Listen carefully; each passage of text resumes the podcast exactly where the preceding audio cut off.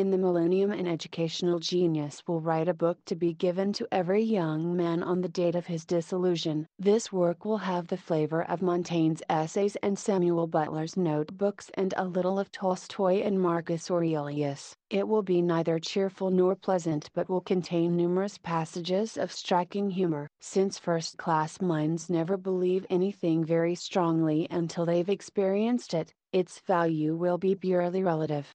All people over 30 will refer to it as depressing. This prelude belongs to the story of a young man who lived, as you and I do, before the book. To the generation which numbered Brian Dalrymple drifted out of adolescence to a mighty fanfare of trumpets. Brian played the star in an affair which included a Lewis gun and a nine-day romp behind the retreating German lines. Solak Triumphant or Sentiment Rampant awarded him a row of medals and on his arrival in the States he was told that he was second in importance only to General Pershing and Sergeant York. This was a lot of fun. The governor of his state, a stray congressman, and a citizens committee gave him enormous smiles and by God, sirs on the dock at Hoboken, there were newspaper reporters and photographers who said would you mind and if you could just, and back in his hometown there were old ladies, the rims of whose eyes grew red as they talked to him, and girls who hadn't remembered him so well since his father's business went blah. In 1912. But when the shouting died he realized that for a month he had been the house guest of the mayor,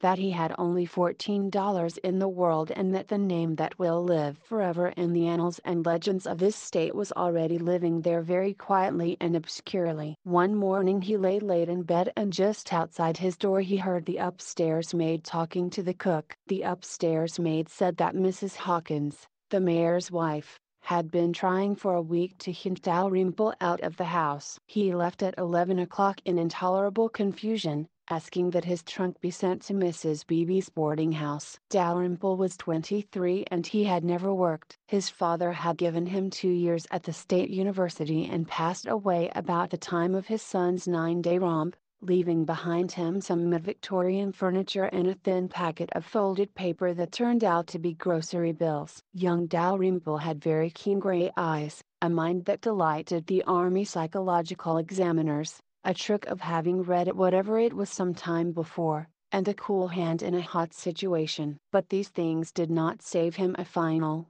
unresigned sigh when he realized that he had to go to work right away. It was early afternoon when he walked into the office of Theron G. Macy, who owned the largest wholesale grocery house in town. Plump, prosperous, wearing a pleasant but quite unhumorous smile, Theron G. Macy greeted him warmly. Well how do, Brian, what's on your mind? To Dalrymple, straining with his admission, his own words, when they came, sounded like an Arab beggar's whine for alms. Why this question of a job? This question of a job seems somehow more clothed than just a job. A job? An almost imperceptible breeze blew across Mr. Macy's expression. You see, Mr. Macy, continued Dalrymple, I feel I'm wasting time. I want to get started at something. I had several chances about a month ago but they all seem to have gone. Let's see, interrupted Mr. Macy. What were they? Well, just at the first the governor said something about a vacancy on his staff. I was sort of counting on that for a while,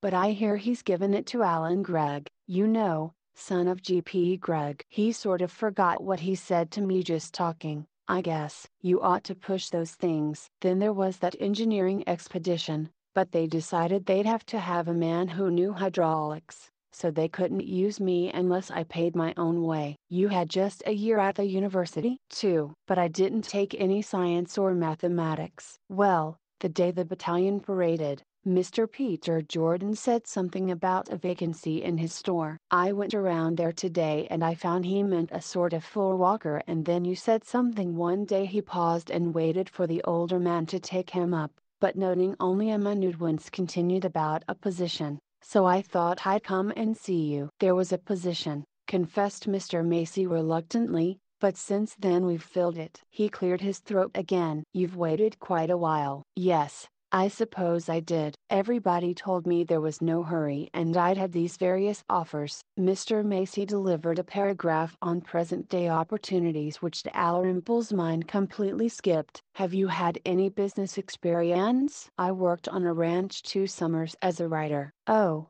well, Mr. Macy disparaged this neatly, and then continued, What do you think you're worth? I don't know. Well, Brian, I tell you, I'm willing to strain a point and give you a chance. Dalrymple nodded. Your salary won't be much. You'll start by learning the stock. Then you'll come in the office for a while. Then would you'll go on the road. When could you begin? How about tomorrow? All right. Report to Mr. Hanson in the stockroom. He'll start you off. He continued to regard Dalrymple steadily and to the latter, realizing that the interview was over, rose awkwardly. Well, Mr. Macy, I'm certainly much obliged. That's all right. Glad to help you, Brian. After an irresolute moment, Dalrymple found himself in the hall. His forehead was covered with perspiration, and the room had not been hot. Why the devil did I thank the son of a gun? He muttered. 3. Next morning Mr. Hanson informed him coldly of the necessity of punching the time clock at 7 every morning, and delivered him for instruction into the hands of a fellow worker, one Charlie Moore. Charlie was 26, with that faint musk of weakness hanging about him that is often mistaken for the scent of evil. It took no psychological examiner to decide that he had drifted into indulgence and laziness as casually as he had drifted into life, and was to drift out. He was pale and his clothes stank of smoke, he enjoyed burlesque shows, billiards, and Robert Service and was always looking back upon his last intrigue or forward to his next one. In his youth his taste had run to loud ties, but now it seemed to have faded, like his vitality, and was expressed in pale lilac four-in-hands and indeterminate gray collars. Charlie was listlessly struggling that losing struggle against mental, moral, and physical anemia that takes place ceaselessly on the lower fringe of the middle classes. The first morning he stretched himself on a row of cereal cartons and carefully went over the limitations of the Theron G. Macy Company. It's a piker organization. My gosh, look at what they give me. I'm quitting in a couple months. Hell, me stay with this bunch. The Charlie Moores are always going to change jobs next month. They do once or twice in their careers, after which they sit around comparing their last job with the present one, to the infinite disparagement of the latter. What do you get? asked Dalrymple curiously. Me, I get 60. This rather defiantly. Did you start at 60? Me? No, I started at 35. He told me he'd put me on the road after I learned the stock. That's what he tells 'em all. How long have you been here? asked Dalrymple with a sinking sensation. Me? Four years. My last year, too, you bet your boots. Dalrymple rather resented the presence of the store detective as he resented the time clock and he came into contact with him almost immediately through the rule against smoking. This rule was a thorn in his side. He was accustomed to his three or four cigarettes in a morning, and after three days without it he followed Charlie Moore by a circuitous route up a flight of back stairs to a little balcony where they indulged in peace. But this was not for long. One day in his second week the detective met him in a nook of the stairs, on his descent, and told him sternly that next time he'd be reported to Mr. Macy. Dalrymple felt like an errant schoolboy. Unpleasant facts came to his knowledge. There were cave dwellers in the basement who had worked there for 10 or 15 years at $60 a month, rolling barrels and carrying boxes through damp, cement-walled corridors, lost in that echoing half-darkness between 7 and 5.30 and, like himself, compelled several times a month to work until 9 at night. At the end of a month he stood in line and received $40. He pawned a cigarette case and a pair of field glasses and managed to live to eat, sleep, and smoke. It was, however, a narrow scrape, as the ways and means of economy were a closed book to him and the second month brought no increase. He voiced his alarm. If you've got a drag with old Macy, maybe he'll raise you, was Charlie's disheartening reply. But he didn't raise me till I'd been here nearly two years. I've got to live, said Dalrymple simply. I could get more pay as a laborer on the railroad but, golly, I want to feel I'm where there's a chance to get ahead. Charles shook his head skeptically and Mr. Macy's answer next day was equally unsatisfactory. Dalrymple had gone to the office just before closing time. Mr. Macy, I'd like to speak to you. Why yes. The unhumorous smile appeared, the voice thus faintly resentful. I want to speak to you in regard to more salary. Mr. Macy nodded. Well, he said doubtfully, I don't know exactly what you're doing. I'll speak to Mr. Hanson. He knew exactly what Dalrymple was doing, and Dalrymple knew he knew. I'm in the stockroom and, sir, while I'm here I'd like to ask you how much longer I'll have to stay there. Why I'm not sure exactly. Of course it takes some time to learn the stock. You told me two months when I started. Yes. Well, I'll speak to Mr. Hanson. Dalrymple paused irresolute. Thank you sir. Two days later he again appeared in the office with the result of accounts that had been asked for by Mr. Hesse, the bookkeeper. Mr. Hesse was engaged and Dalrymple, waiting,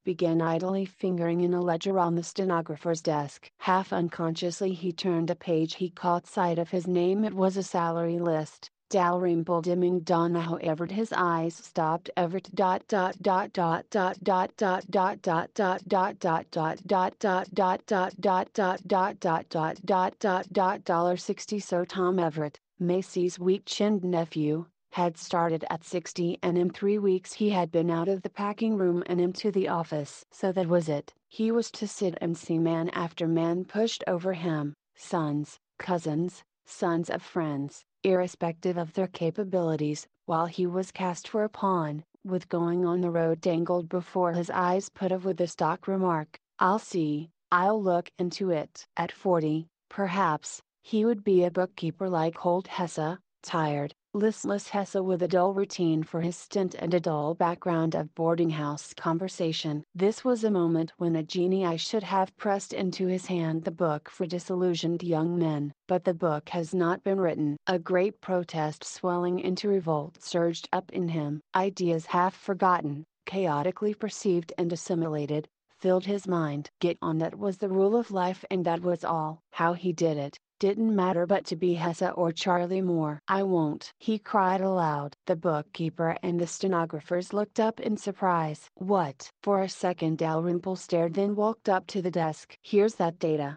he said brusquely. I can't wait any longer. Mr. Hesse's face expressed surprise. It didn't matter what he did just so he got out of this rut. In a dream he stepped from the elevator into the stockroom, and walking to an unused aisle, sat down on a box covering his face with his hands, his brain was whirring with the frightful jar of discovering a platitude for himself. I've got to get out of this, he said aloud and then repeated, I've got to get out and he didn't mean only out of Macy's wholesale house. When he left at 5.30 it was pouring rain, but he struck off in the opposite direction from his burning house, feeling, in the first cool moisture that oozed soggily through his old suit, an odd exaltation and freshness. He wanted a world that was like walking through rain, even though he could not see far ahead of him. But fate had put him in the world of Mr. Macy's fetid storerooms and corridors. At first merely the overwhelming need of change took him,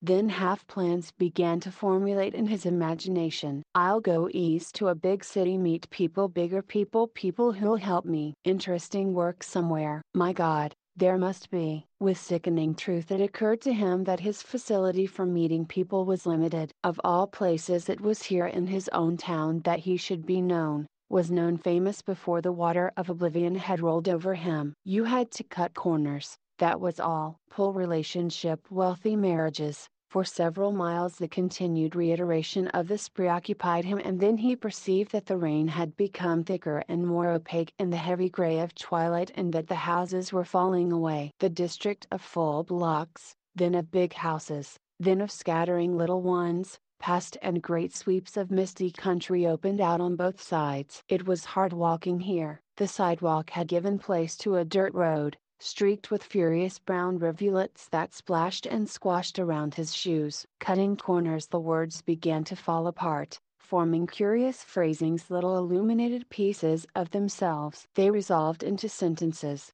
each of which had a strangely familiar ring. Cutting corners meant rejecting the old childhood principles that success came from faithfulness to duty, that evil was necessarily punished or virtue necessarily rewarded that honest poverty was happier than corrupt riches. It meant being hard. This phrase appealed to him and he repeated it over and over. It had to do somehow with Mr. Macy and Charlie Moore the attitudes, the methods of each of them. He stopped and felt his clothes. He was drenched to the skin. He looked about him and, selecting a place in the fence where a tree sheltered it, perched himself there. In my credulous years he thought they told me that evil was a sort of dirty hue, just as definite as a soiled collar, but it seems to me that evil is only a manner of hard luck, or heredity and environment, or being found out. It hides in the vacillations of dubs like Charlie Moore as certainly as it does in the intolerance of Macy and if it ever gets much more tangible it becomes merely an arbitrary label to paste on the unpleasant things in other people's lives. In fact he concluded it isn't worth worrying over what's evil and what isn't. Good and evil aren't any standard to me and they can be a devil of a bad hindrance when I want something. When I want something bad enough, Common sense tells me to go and take it and not get caught. And then suddenly Dalrymple knew what he wanted first. He wanted $15 to pay his overdue board bill. With a furious energy he jumped from the fence, whipped off his coat, and from its black lining cut with his knife a piece about 5 inches square. He made two holes near its edge and then fixed it on his face pulling his hat down to hold it in place. It flapped grotesquely and then dampened and clung clung to his forehead and cheeks. Now, the twilight had merged to dripping dusk. Black as pitch. He began to walk quickly back toward town, not waiting to remove the mask but watching the road with difficulty through the jagged eye holes. He was not conscious of any nervousness. The only tension was caused by a desire to do the thing as soon as possible. He reached the first sidewalk, continued on until he saw a hedge far from any lamp post, and turned in behind it. Within a minute he heard several series of footsteps he waited it was a woman and he held his breath until she passed. And then a man, a laborer. The next passer, he felt, would be what he wanted. The laborer's footfalls died far up the drenched street. Other steps grew grew suddenly louder. Dalrymple braced himself. Put up your hands. The man stopped, uttered an absurd little grunt, and thrust pudgy arms skyward. Dalrymple went through the waistcoat. Now, you shrimp, he said, setting his hand suggestively to his own hip pocket, you run, and stamp loud. If I hear your feet stop I'll put a shot after you. Then he stood there in sudden uncontrollable laughter as audibly frightened footsteps scurried away into the night. After a moment he thrust the roll of bills into his pocket, snatched of his mask, and running quickly across the street, darted down an alley. For yet, however Dalrymple justified himself intellectually, he had many bad moments in the weeks immediately following his decision. The tremendous pressure of sentiment and inherited ambition kept raising riot with his attitude. He felt morally lonely. The noon after his first venture he ate in a little lunchroom with Charlie Moore and, watching him unspread the paper, waited for a remark about the holdup of the day before. But either the holdup was not mentioned or Charlie wasn't interested. He turned listlessly to the sporting sheet, read Dr. Crane's crop of seasoned bromides, took in an editorial on ambition with his mouth slightly ajar, and then skipped to Mutt and Jeff. Poor Charlie with his faint aura of evil and his mind that refused to focus, playing a lifeless solitaire with cast off mischief. Yet Charlie belonged on the other side of the fence. In him could be stirred up all the flamings and denunciations of righteousness, he would weep at a stage heroine's lost virtue, he could become lofty and contemptuous at the idea of dishonor. On my side, thought Dalrymple, there aren't any resting places, a man who's a strong criminal is after the weak criminals as well. So it's all guerrilla warfare over here. What will it all do to me? He thought with a persistent weariness. Will it take the color out of life with the honor? Will it scatter my courage and dull my mind?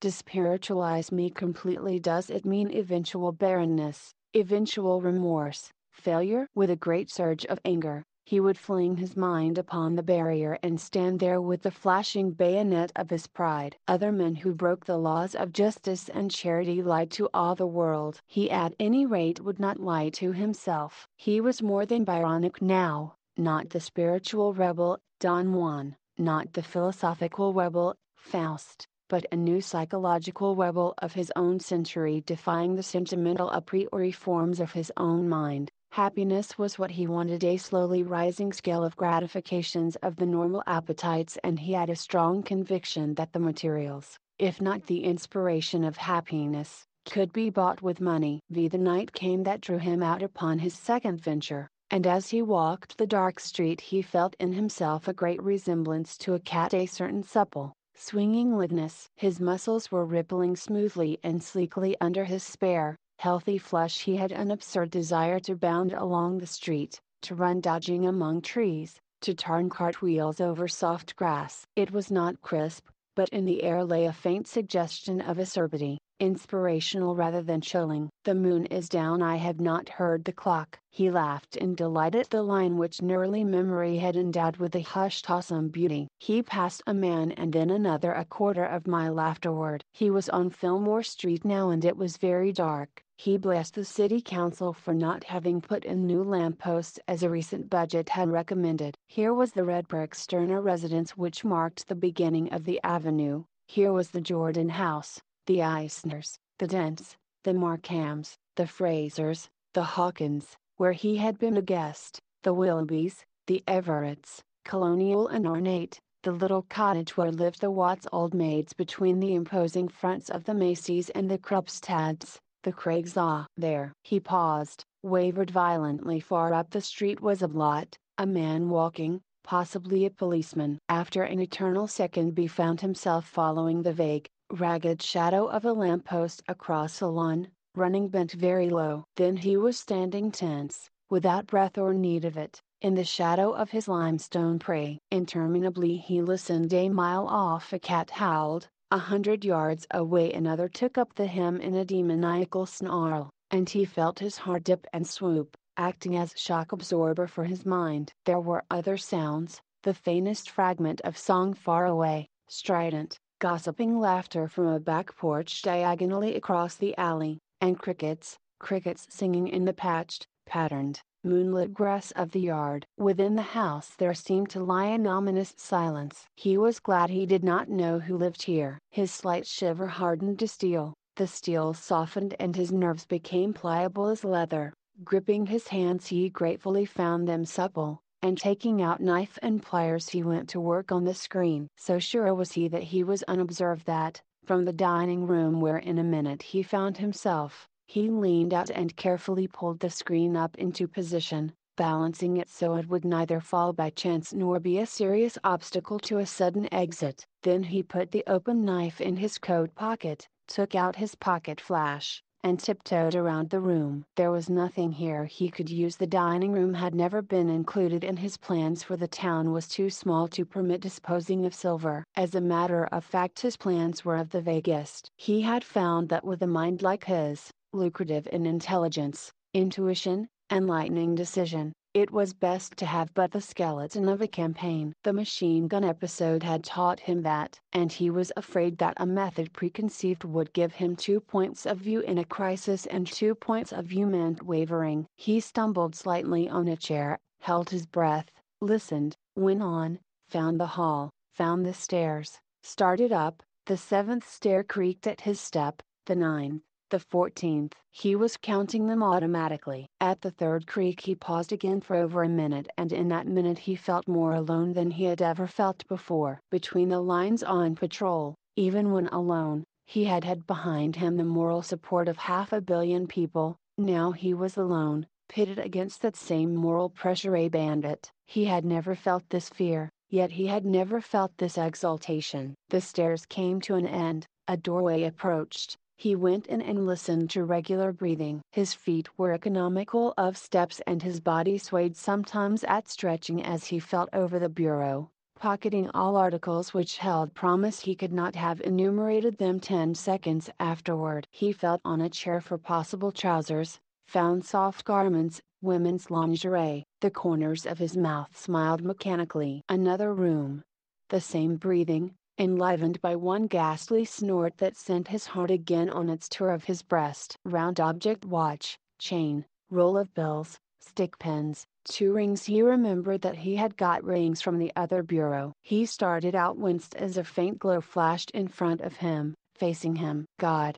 It was the glow of his own wristwatch on his outstretched arm. Down the stairs. He skipped two crumbing steps but found another. He was alright now, practically safe, as he neared the bottom he felt a slight bottom. He reached the dining room considered the silver again decided against it. Back in his room at the boarding house he examined the additions to his personal property, $65 in bills. A platinum ring with three medium diamonds, worth, probably, about $700. Diamonds were going up. A cheap gold plated ring with the initials O.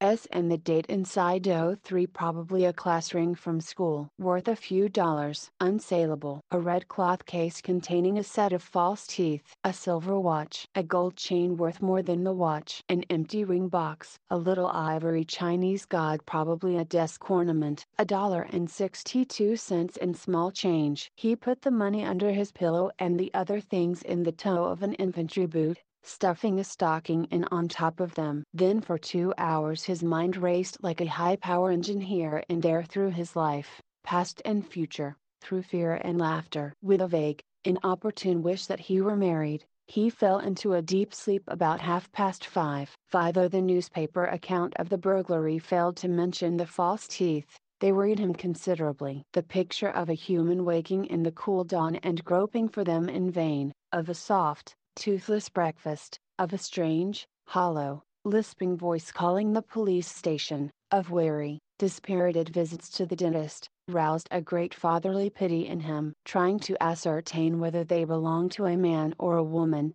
he took them carefully out of the case and held them up near his mouth. He moved his own jaws experimentally, he measured with his fingers, but he failed to decide, they might belong either to a large-mouthed woman or a small-mouthed man. On a warm impulse he wrapped them in brown paper from the bottom of his army trunk, and printed false teeth on the package in clumsy pencil letters. Then, the next night, he walked down Fillmore Street, and shined the package onto the lawn so that it would be near the door. Next day the paper announced that the police had a clue they knew that the burglar was in town. However, they didn't mention what the clue was. 7. At the end of a month burglar bill of the Silver District was the nurse girl's standby for frightening children. Five burglaries were attributed to him, but though Dalrymple had only committed three, he considered that majority headed and appropriated the title to himself. He had once been seen a large bloated creature with the meanest face you ever laid eyes on. Mrs. Henry Coleman,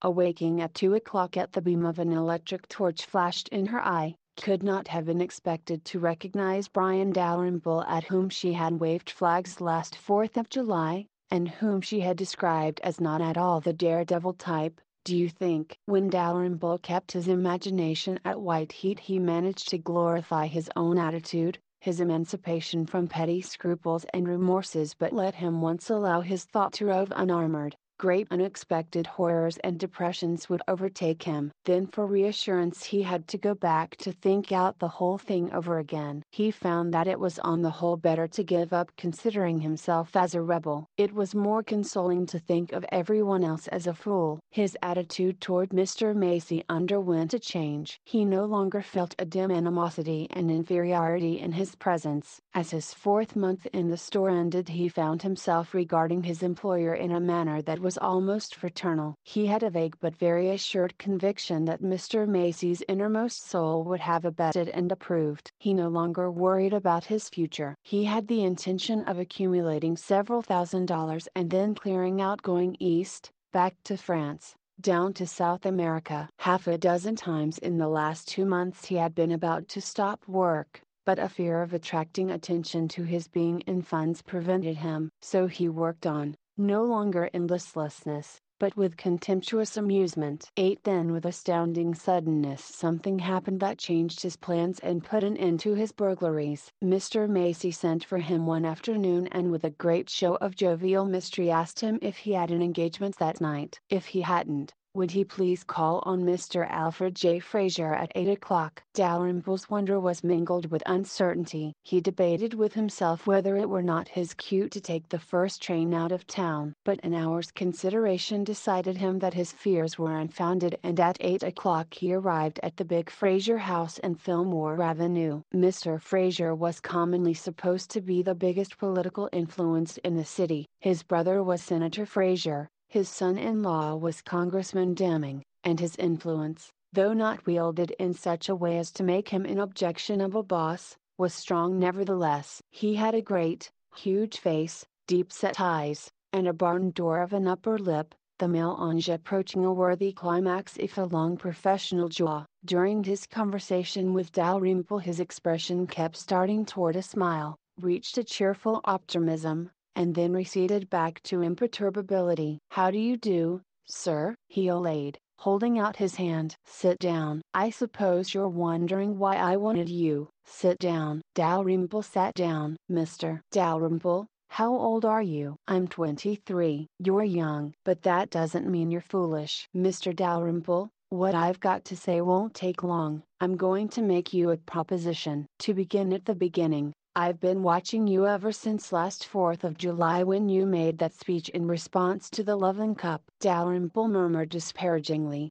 but Fraser waved him to silence. It was a speech I've remembered. It was a brainy speech, straight from the shoulder, and it got to everybody in that crowd. I know. I've watched crowds for years. He cleared his throat as if tempted to digress on his knowledge of crowds then continued. But, Mr. Dalrymple, I've seen too many young men who promised brilliantly go to pieces, fail through want of steadiness, too many high power ideas, and not enough willingness to work. So I waited. I wanted to see what you'd do. I wanted to see if you'd go to work, and if you'd stick to what you started. Dalrymple felt a glow set over him. So, continued Fraser, when Theron Macy told me you'd started down at his place, I kept watching you, and I followed your record through him. The first month I was afraid for a while. He told me you were getting restless, too good for your job, hinting around for a raise. Dalrymple started. But he said after that you evidently made up your mind to shut up and stick to it. That's the stuff I like in a young man. That's the stuff that wins out. And don't think I don't understand. I know how much harder it was for you after all that silly flattery a lot of old women had been giving you. I know what a fight it must have been,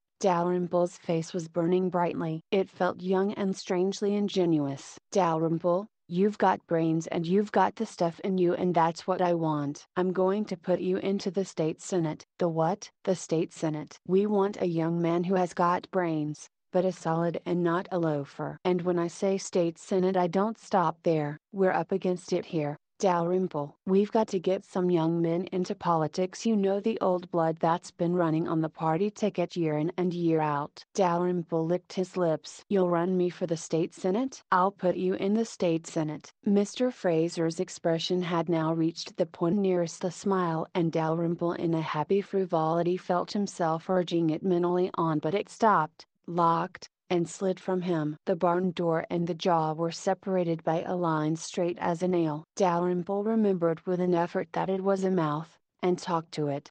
But I'm through, he said. My notoriety's dead. People are fed up with me. Those things, answered Mr. Fraser, are mechanical. Linotype is a resuscitator of reputations. Wait till you see the Herald, beginning next week that is if you're with us that is, and his voice hardened slightly. If you haven't got too many ideas yourself about how things ought to be run. No, said Dalrymple, looking him frankly in the eye. You'll have to give me a lot of advice at first. Very well. I'll take care of your reputation then. Just keep yourself on the right side of the fence. Dalrymple started at this repetition of a phrase he had thought of so much lately. There was a sudden ring at the doorbell. That's Macy now, observed Fraser, Rising. I'll go let him in. The servants have gone to bed. He left Dalrymple there in a dream. The world was opening up suddenly. The state senate, the United States Senate so life was this after all cutting corners common sense, That was the rule. No more foolish risks now unless necessity called but it was being hard that counted never to let remorse or self-reproach lose him a night's sleep let his life be a sort of courage there was no payment all that was drivel drivel. He sprang to his feet with clenched hands in a sort of triumph. Well, Brian, said Mr. Macy stepping through the portieres. The two older men smiled their half smiles at him. Well Brian, said Mr. Macy again. Dalrymple smiled also. How do, Mr. Macy. He wondered if some telepathy between them had made this new appreciation possible some visible realization. Mr. Macy held out his hand. I'm glad we're to be associated in this scheme I've been for you all along especially lately. I'm glad we're to be on the same side of the fence. I want to thank you, sir, said Dalrymple simply. He felt a whimsical moisture gathering back of his eyes.